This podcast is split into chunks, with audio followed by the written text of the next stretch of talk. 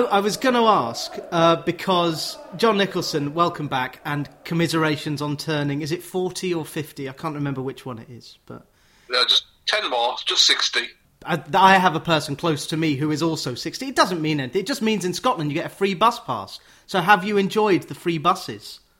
It's absolutely fantastic, man. You can get to travel for like 16 hours on a bus all over Scotland for nothing. It is amazing. And have you done that? South- Have you been from the Croft all the way around? Yeah. Actually, no, I haven't left the house because of uh, the situation. But uh, in theory, I could go up to Wickham back uh, at no charge at all, which is amazing. I must come with you, and I will be reading. Was football better in the old days, or is now better than back then? Or, as I call it, Gareth Southgate once said, I love football, but I hate the industry. So you agree with Gareth, essentially. Uh, I think it's always wise to agree with Gareth, really. He's such a wise old man, even despite the fact being eight years younger than me. The, the raison d'etre for the book was essentially to try and answer the question which everybody already feels they know the answer to. Because most people's answer is yes, of course it was better in the old days. But then we don't really know which old days people are talking about. Because, you know, if you're 40 now, maybe the old days are the early 90s or mid 90s, you know, or, or it could be the 80s, or if you're 70, it might be the 60s, who knows? So, you know, I wanted to look at it as a sort of broad brush approach to it and see, you know, how we might assess which really were the, the best days. And ultimately, I came to a conclusion that, you know, there's two different things, as you say. There's the industry, uh, the business, and then there's the game. And those are two separate things which I think have been conflated in recent years. Yeah, you seem to have this 80% figure that 80% of football is the same.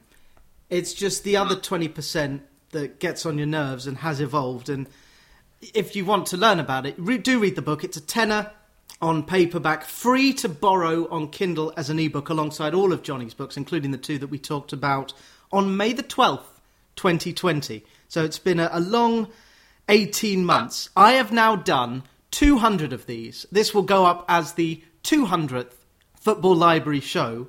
So um, I, I wanted just a round number. Uh, 199 was Stuart Cosgrove, by the way. So this is Oh, like dessert. Yeah, yeah. So he's uh, St Johnstone's biggest fan, is Stuart. That is quite right, and um, we, I haven't spoken to him yet, but I will talk to him all about Saints and about Off the Ball, which you've been on. Have you been on to plug this book?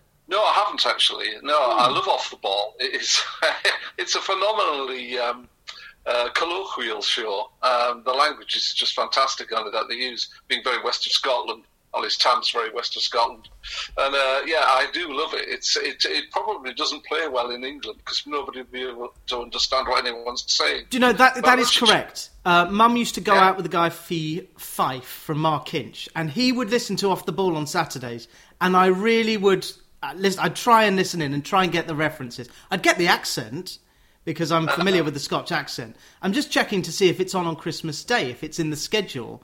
No, they've postponed it. They've got the Queen, Jackie Bird's Top of the Scots, the Quay Sessions, but it will be on Boxing Day. So if you want your fix of Off the Ball, Tam Cowie and Stu Cosgrove, uh, then listen to Off the Ball. And that's pertinent because there is a chapter in your book where, as a kind of either wrestle tag team or kind of thought for the day aspect, you give over at least 25 pages of this book uh, to Andy McInnes. So, can we quickly big up him? Uh, why did you choose Yes. him? And uh, why did you want to have something about Scotland in the book? been a, a, Scottish football journalist now for probably about 25 years, and he knows more about Scottish football than I've ever I'll, I'll ever know. And um, it's but having lived here for so long, it struck me that Scottish football experience is different from uh, English football experience, especially when you get to the top top level. Because Scottish football has never been infected with the Premier League disease. It tried to sell its soul uh, but it failed buy it. And ironically, that has saved it from the worst excesses of the kind of financial of the of the Premier League. And it, Scottish football remains in the old school way. If you come and watch football here, it is like going back in time 30 or 40 years. And I love that about it. I mean, it is the style of play. So I wanted to address that because I thought that I was in danger, really, of too Premier League centric because I do feel as if much of what we like or dislike about football tends to be what we like or dislike about the Premier League. Shadow is cast across everything. And I think that was a bit of a problem, really. So I, have talked to Andy a lot about it, and I was just going to kind of write it myself. I thought, why not get him to write it? Because I'm a lazy start. so he, he did 11,000 words. I don't, I, think, I don't it's, think really it's laziness. You know, I think it's knowing well, other people's strengths. Well, that's right, yeah. yeah that's, that's a very good way of putting mm. it, But, you know, he it's very interesting because he basically concludes. See, the problem with Scottish football, obviously, at the top level, is that um, it's a, a two-team league and has been, except for that the, the whole uh, Rangers business in the last few years. It has been really since the mid 80s. Outside of that, it is an incredibly democratic clubs absolutely everywhere. Scotland's a, a small country in terms of population, about five and a half million. It has hundreds and hundreds of football clubs often two and three in small towns alone.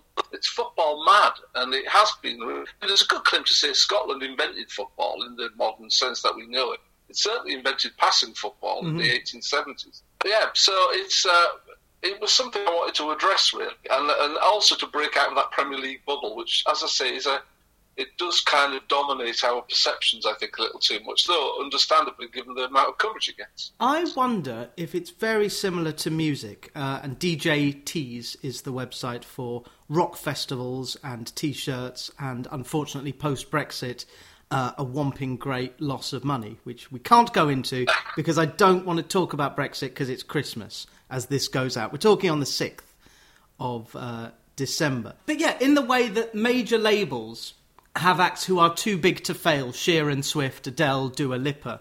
There's a whole industry who hopefully won't get wiped out of independent musicians or cottage labels like Mute. So I wonder if a lot of the fandom of football is concentrated at the fat end of the tail, but then there's this long tail where t shirt sales and toilet circuit gigs, or the equivalent in football, really matter. And that as you appreciate the long tail, uh, you start to feel an antipathy towards the big clubs because there's that 20% of nonsense that just isn't there at the lower levels. I think that's a really good point, actually, Jonathan. I, I really do. More than any time in my life, football uh, supporting is divided into basically two large groups. One is the big teams with a lot of money, and there's everybody else. I'm very much in the everybody else, thankfully. I would hate to be a supporter of a big club or of Newcastle.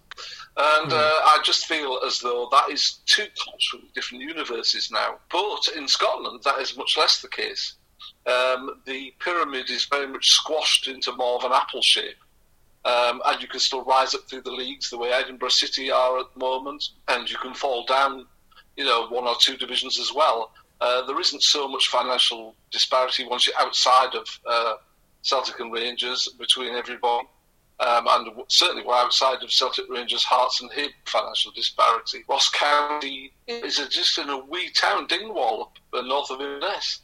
And, uh, you know, they're, they're batting at the highest level. That is quite amazing, really. You know, with, with that's what football's about to me. It's about this, it's about community. It isn't about big brands. Um, it isn't about corporate culture. It's about you and me. I actually address some of that in the book because when I was growing up, football was just one thing. It was all seen as one game, all interrelated, all relied on each other. Um, and to some extent, everybody leaned on everybody else.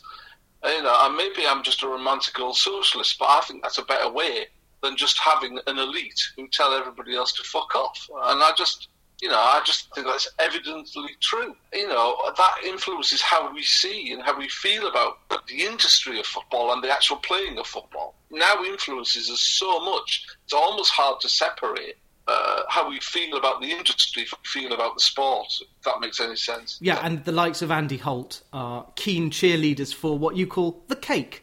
Uh, we worry about whether we like the icing when the cake remains as delicious as ever. So, what you're saying is you like it iced like Accrington and not by the private finance initiative, the PIF. Is it the PIF? Sound like an awful yes.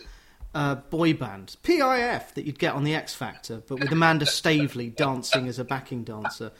I, I imagine yeah. you've had a lot of thought about Newcastle, but here's my question. What happens if Joelinton scores 20 goals this season? Your entire argument flies out the window. Have you ever, do you ever fear that he will score a hat trick and that all those Joelintons, all that money. For one of my columns, I did write that Eddie Howe seemed to. Yes, he is, he is both literally and emblematically what is wrong uh, with the world. Uh, poor lad but it's not Joelinton's fault per se. No. It's not, you know, he's just, he's a beneficiary of a lunatic system, you know?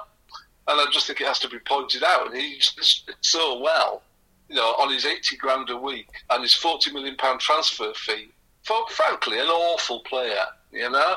And uh, I suppose the stop clock's right twice every indeed every day. So you but the other will score a hat trick. The other stat is that Ruben Loftus Cheek, who barely gets in the Chelsea team, gets one hundred and seventy thousand pounds a week. That doesn't compute for me.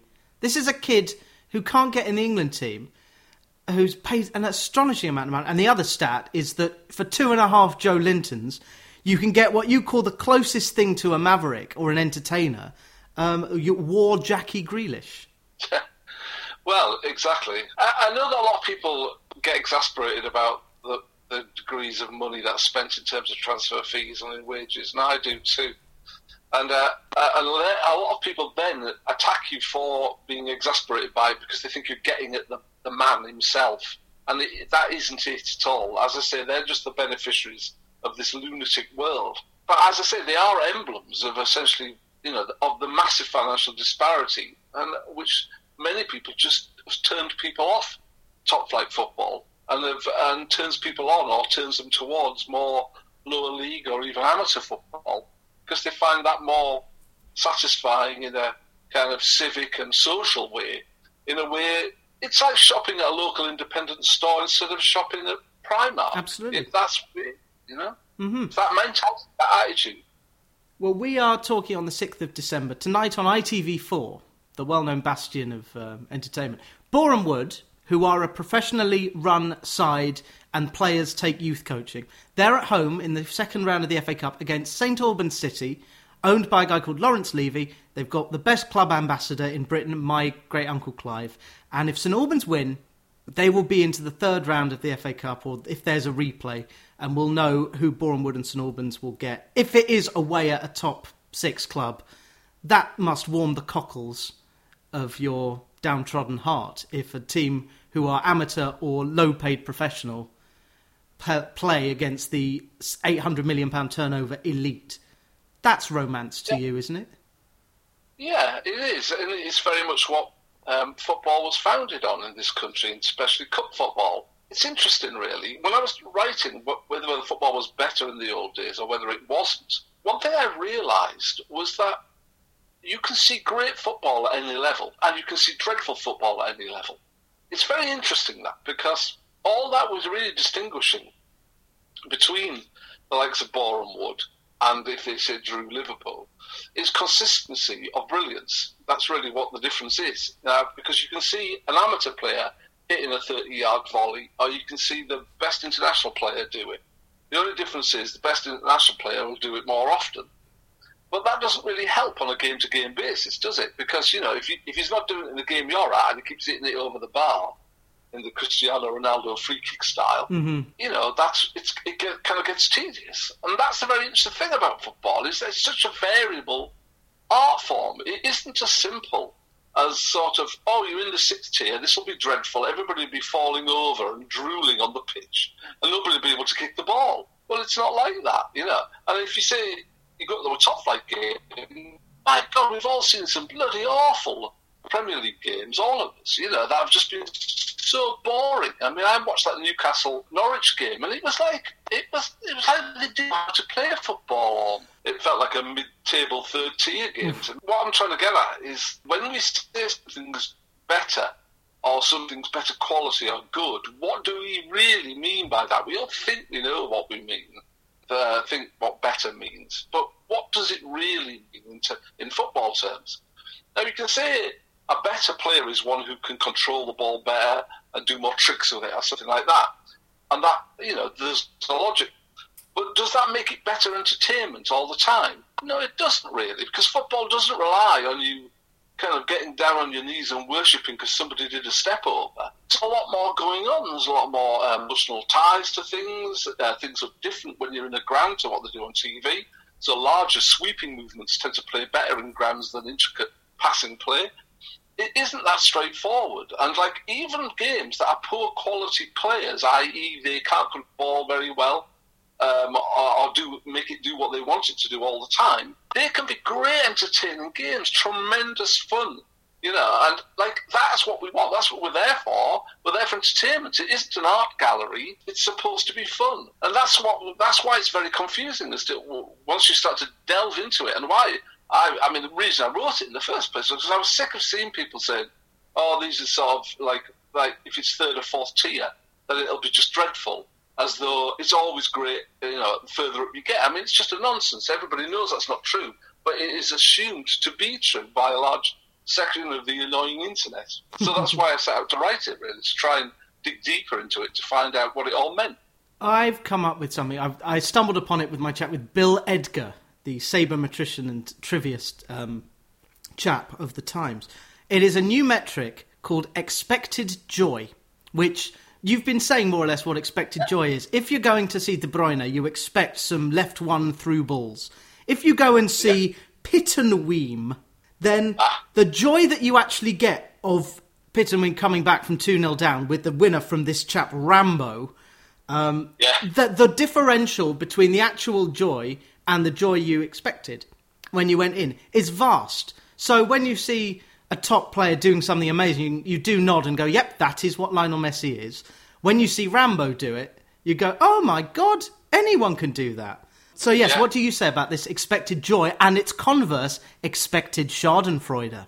Oh well, that's I love that. I love that as a concept. I read about it the other day, and I think it actually gets to the core of what pulls us back to football all the time. Isn't it interesting that once you assume a player is really great, you think everything he does is really great, or, or on some sort of level. You judge them differently. So, uh, and if you think a player is rubbish, if he does something great, it seems like a greater achievement. So you can become cynical about very talented players uh, in a way that you're really not about uh, sort of amateur league players. But and that can actually lead you to undervaluing or overvaluing uh, what a top flight player can do. Um, I was trying to think the other day. I was talking about this, and I can't remember which goal it was, but there was a goal somebody scored in the Premier League last year, and it was a kind of classic volley from the edge of the penalty area into the top corner. It was a great goal. And I said, you know, you see that goal scored all the time in amateur football. Um, you see fantastic goals. It isn't all just sort of in off the knee from two yards out. And there is absolutely no difference between Rambo doing it and, you know, Mo Salah doing it. One, one, it's the same shot, goes in the same place, you know? And, and, and I think it should provoke the same level of joy. Mm-hmm. But you're right, it, it doesn't in the same way because of what you expect going in. It's very interesting that. Today's elite game is the ordinary sold as though it is extraordinary. And to learn about what Johnny thinks of the elite game, it's uh, can we have our football back? And can we have our football back now? Which was the, the update. Can't remember what it was called. And Who Ate All the Pies, which is all the stuff surrounding football uh, as it was. So this is kind of it's not a greatest hits, but it's like when this is not a good analogy. Robbie Williams put out an album called The Ego Has Landed, which was a combination of the first record and the second record. So this is your ego has landed. This is to remind people if they've missed it what a Johnny Nick book is like. But obviously in the football library, you are the hermit. You are constantly there um, reminding people that football should be a, a paradise. But it is true that the elite level, which you do talk about in this book, especially usefully after 1992 and especially after 2005, you are you are not a fan of the elite level, but someone of my age who was 18 in 2006 will have grown up not knowing anything different. They don't remember Alan Foggon trying to beat the offside trap in 1976. No, I mean, obviously, this is the interesting thing about it because I was very well aware um, when I wrote, uh, when writing a book called um, Was Football Better in the Old Days, that some of my critics would just think it was an old man going on about how now isn't as good as it was at some undefined point in the past, and I wanted to avoid that because I don't necessarily believe that. Um, and, you know, and I, I, I, wanted to challenge myself and my own perceptions because as you get older, the, the one thing you, that annoys the hell out of me is how everybody goes on about how great things used to be, forgetting how fucking shite they were as well. I mean, you know, uh, this applies not just in football but in life generally. You know, you think you might think the charts are terrible now, but you know, in 1973 the charts were full of Perry Como and middle of the road, mm. and you know, it was just it wasn't all fantastic. You know, and I, and I wanted to really, really wanted to give that a big swerve when writing the book. Um, because also, the important thing is, and I, I didn't realise this going into writing it, but I came out of it realising it, was that actually I love football. What I don't love is the business. I mean, I absolutely love watching Liverpool, and I love watching them. They have everything that I want out of football. You know, now you know, off the pitch, uh, you know, the, the owners and everything, and the money, etc. That's all another thing which might curdle your milk. But just get over that white line and watch them play, and it's fantastic. Now, that is a sort of inherently contradictory position, it, it sounds like, but I don't think it is. I think it's the love of football remains and is constant, but everything else that goes with it is the thing that is objectionable, and that you were, uh, that we didn't used to worry about as much. Um, so I think that is two it's a really important distinction to make, and it's one that is conflated all the time as though you can't possibly enjoy football because of an owner. And I, I mean, in Newcastle's case, it is difficult, I admit. Uh, but you know, uh, by and large, uh, you can enjoy Aston Villa playing without knowing anything about who owns them. And I, I think that's an interesting point. I mean, it is, it does compromise your moral kind of database in a way, but um, but you know, our life does that generally, doesn't it? You know, so you know, it's just another another thing you've got to swallow down. I think there's so much executaneous nonsense. For the last 10 years, I've really tried to get down to what football is, and certainly in the last two years, talking to 200 people um, for this football library. Uh, That's amazing. There's a lot of people. You like you wouldn't believe, um, and some of them are fans. Some of them just concentrate on their own club. Uh, some of them look at other clubs around the world or particular areas. Um, but the, the, most interesting books are the ones which are subjective and objective. The ones that say, well, I like this or I don't like this, but objectively, this is popular. And we're now yeah. in this stage where the Premier League is 30 years old next year. So, by gum, there are going to be some pieces on Football 365 going, the 30 year anniversary of football. And no one will ever mention that there was a football before it, apart from you in your columns. Um, but the moment that football became modern or postmodern uh, now is I'll see you out there. And we've got Roy Keane still at the yeah. door of the football library whenever he's not doing punditry or walking the dog or talking to Gary Neville on his podcast. Uh, Roy Keane is on the door, and there was that moment that you begin the book with, just immediately before the players go out, Man U Arsenal, when it was the fixture. Does that spirit still exist at all. No, I, I think that's gone. That was the jumping off point for the whole book because I'd just come across the video of that um, uh, Vieira and Keane confrontation, and uh, and I watched it again. I must have seen it hundreds of times, and underneath that. There was just streams and streams of comments saying, "Oh, this is the good old days, man. You don't see this anymore. This is when people had passion and really cared about it. Now it's all corporate. Now we're all friends, you know." And uh, and I thought, well, isn't that odd, really? Because it's just a short two-minute incident. You know, it's uh, you know, it's not it's not much in itself, but it stirs in people something. Do you know what it is? And I thought, do you know what it is? It's I, the it's Sex Pistols on Bill Grundy. It's what that yeah. is to punk. Yes, absolutely. That's a good analogy. It is very much that.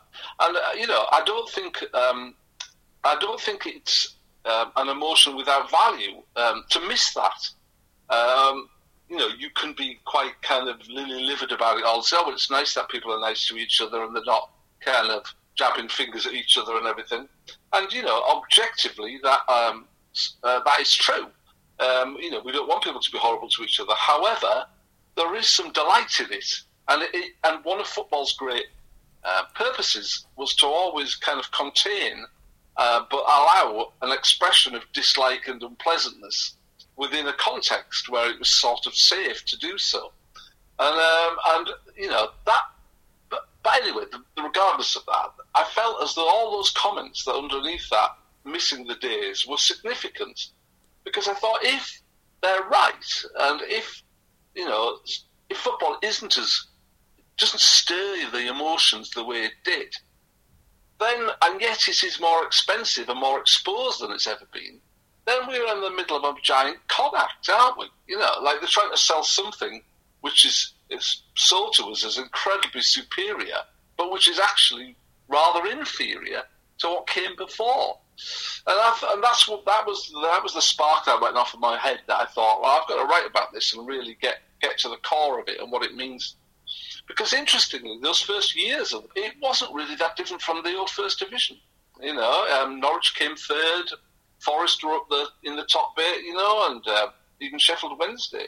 And so it's like you know, uh, it was. I took that uh, Roman Abramovich taking over Chelsea as that, uh, which was the same year as that Vieira Keaton, wasn't it? I think 2005. Uh, and, uh, yes, touch, touch before, but 2005 was I think when Chelsea broke through. Yeah, yeah, and you know, I took that as a kind of notional time when football changed, when the big money really kicked in. I mean, there was still big money. I mean, we were paying Alen Boksic 64 grand a week at the Borough in the late 90s for some god awful reason. I don't know why. But, um, you know, it had been around. But somehow that seemed emblematic of the change uh, when it stopped being, you know, a kind of local business and started to become a global business, if you like. And, um, uh, you know, and, I, I, and, that's a long time ago now, though. 16 years ago, man, you know? And mm-hmm. we've had a, a lot of footballers flowed under the bridge since then. Yeah, and indeed at the bridge. So you're you're up in the croft. Is it the west of Scotland now? You said. Yeah, it's not a croft as such, but uh, yeah, not not technically. It's just a large garden and woodland, which we've turned into a kind of agricultural production area. Oh, very nice. And I hope you were not disturbed. There was the East Coast, wasn't it? The power outages. I hope you get a winter yeah. that's fine. No, we're fine. It's actually because this is the first time I've lived on the West Coast. Um, uh, grown up obviously on Teesside on the east coast, and then in living in Edinburgh all those years and Fife, uh, and it's much colder on the east than it is in the west. You know, it's just t-shirt weather most of the year here. Do you get El Nino in uh, the kind of? Uh, no, it's protected by the North Atlantic Drift. Uh-huh. I think. There is a great line in your book. Was football better in the old days, comma, or is now better than back then? £10 in the paperback. You can get all three of them, all three of Johnny's books. Uh, although, if you were to get every single Johnny Nick book, um, uh, buy a new shelf space because you've got, is it 17 books in the Guymer yeah. series? There's 15 Guymers and there's two other ones as well. So, yeah, yeah. I'm you... a bit burnt out. I've, I've, written 20 books in eight years and I, I, just feel a bit burnt out at the moment. Well, that's why, that's why in the Football Library you've, you're always there. You've got a home um, you and Wayne Barton and uh, Norman Giller, probably the most prolific. If, if there was a book off, uh, it would be between you three. But uh, this book is it is sort of a, an amalgam. There's there's all kinds of commie Johnny. You could there are chapters that you go, oh yeah, I know this one. I know this routine. It's like when Billy Connolly puts out a memoir, which is the most redundant book. Why is Billy Connolly putting out a memoir? Well, I listened to that actually on Audible but you know all the gags. Um, you know I, all the stories. I, oh yeah, I've heard most of it before. But it was very interesting. I thought I really liked it. I really enjoyed it. All right. Well, I I read the tall the wee stories, and uh, and loved the approach. So I might well get the new one, but. Everyone's getting that for Christmas. In fact, in Waterstones on Princes Street, there was a whole table. There was McCartney and Connolly, and I went, "Yep, that's that's Britain." But none of yours. Your book's available at johnnicholsonwriter.co.uk. Yeah. There were not well, at the. That, that's because I don't sell mine through Waterstones. And it was it was delightful to get the sneak peek when I asked you um, when I celebrated your birthday by email. Um, you said, "Yeah, I've got a book coming out. Only my editor knows about it." So I was waiting and waiting and kind of saying to people, "Please don't tell anyone." But Johnny Nick's got a book out, and it came out, and um, it is full of wonderful lines. Before I forget, capitalism is forty nine olive oils in the Edinburgh Waitrose the, olive oil thing is is my uh, little uh, rant against the tyranny of choice. Uh, because I just feel as though uh, we're so choices like it's a holy thing. That is uh, the uh, key to the door of happiness. And I don't believe it is. I think more choice makes you more unhappy. Um, it's like having to choose between electricity suppliers. You know, you're not choosing. You don't get a different flavour of electricity. You just get a different letterhead. That's all. And uh, I, just don't want to have to make that choice. All I want it to be is to, um, you know, I don't want all of the money that we're paying to it to be given out in dividends to people, and so it should all be the profit should be reinvested in the network. And I don't want to have to make a choice. Just give me the electricity and I'll pay for it. That's fine. When I went into all, into um, Waitrose and counted 49 olive oils, I thought this is the this is the tyranny of market politics. What's the point in being 49? Nobody can, you know, like it's just no point in it. You can't. You want a cheap one, a, a mid-priced one, an expensive one. That'll do. You know. Uh, I don't see why we have to wade through 46 other ones. Hey, I wonder how many of those 49 have been on the shelves, what with the supply chain crisis. But enough about politics. You actually know, because if you want a book where you have the words Stalinist and Maoist in the same sentence.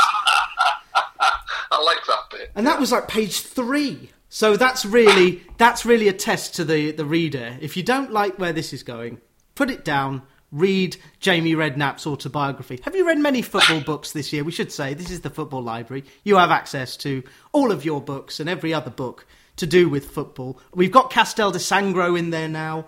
Peter Schmeichel's book is surprisingly good. Have you been able to read for fun any football stuff? No, I haven't because I'm just too busy writing, um, and I I just don't read anywhere near as much as I should do. I really don't, and I have lots on a list to read but never get around to it. Mm-hmm. This is why I've started with with my uh, with my missus to Audible books in the evening because it's the only way I can get exposed to them. Uh, because I can't, I just can't sit and read because I'm always writing. So I've just got so many uh, gigs on at the moment, and um, I, on top of doing my piece for the Irish Examiner and doing yep. my three-week football three six five, I also do social media for Rock Candy magazine, which is a magazine about uh, rock and metal of the seventies and eighties. So I do all their social media as well. So I'm, I'm just always up to my neck in something, but which is kind of financially rewarding, uh, but less so. Um, it just denies you opportunities to do, you know, as much reading as you would like.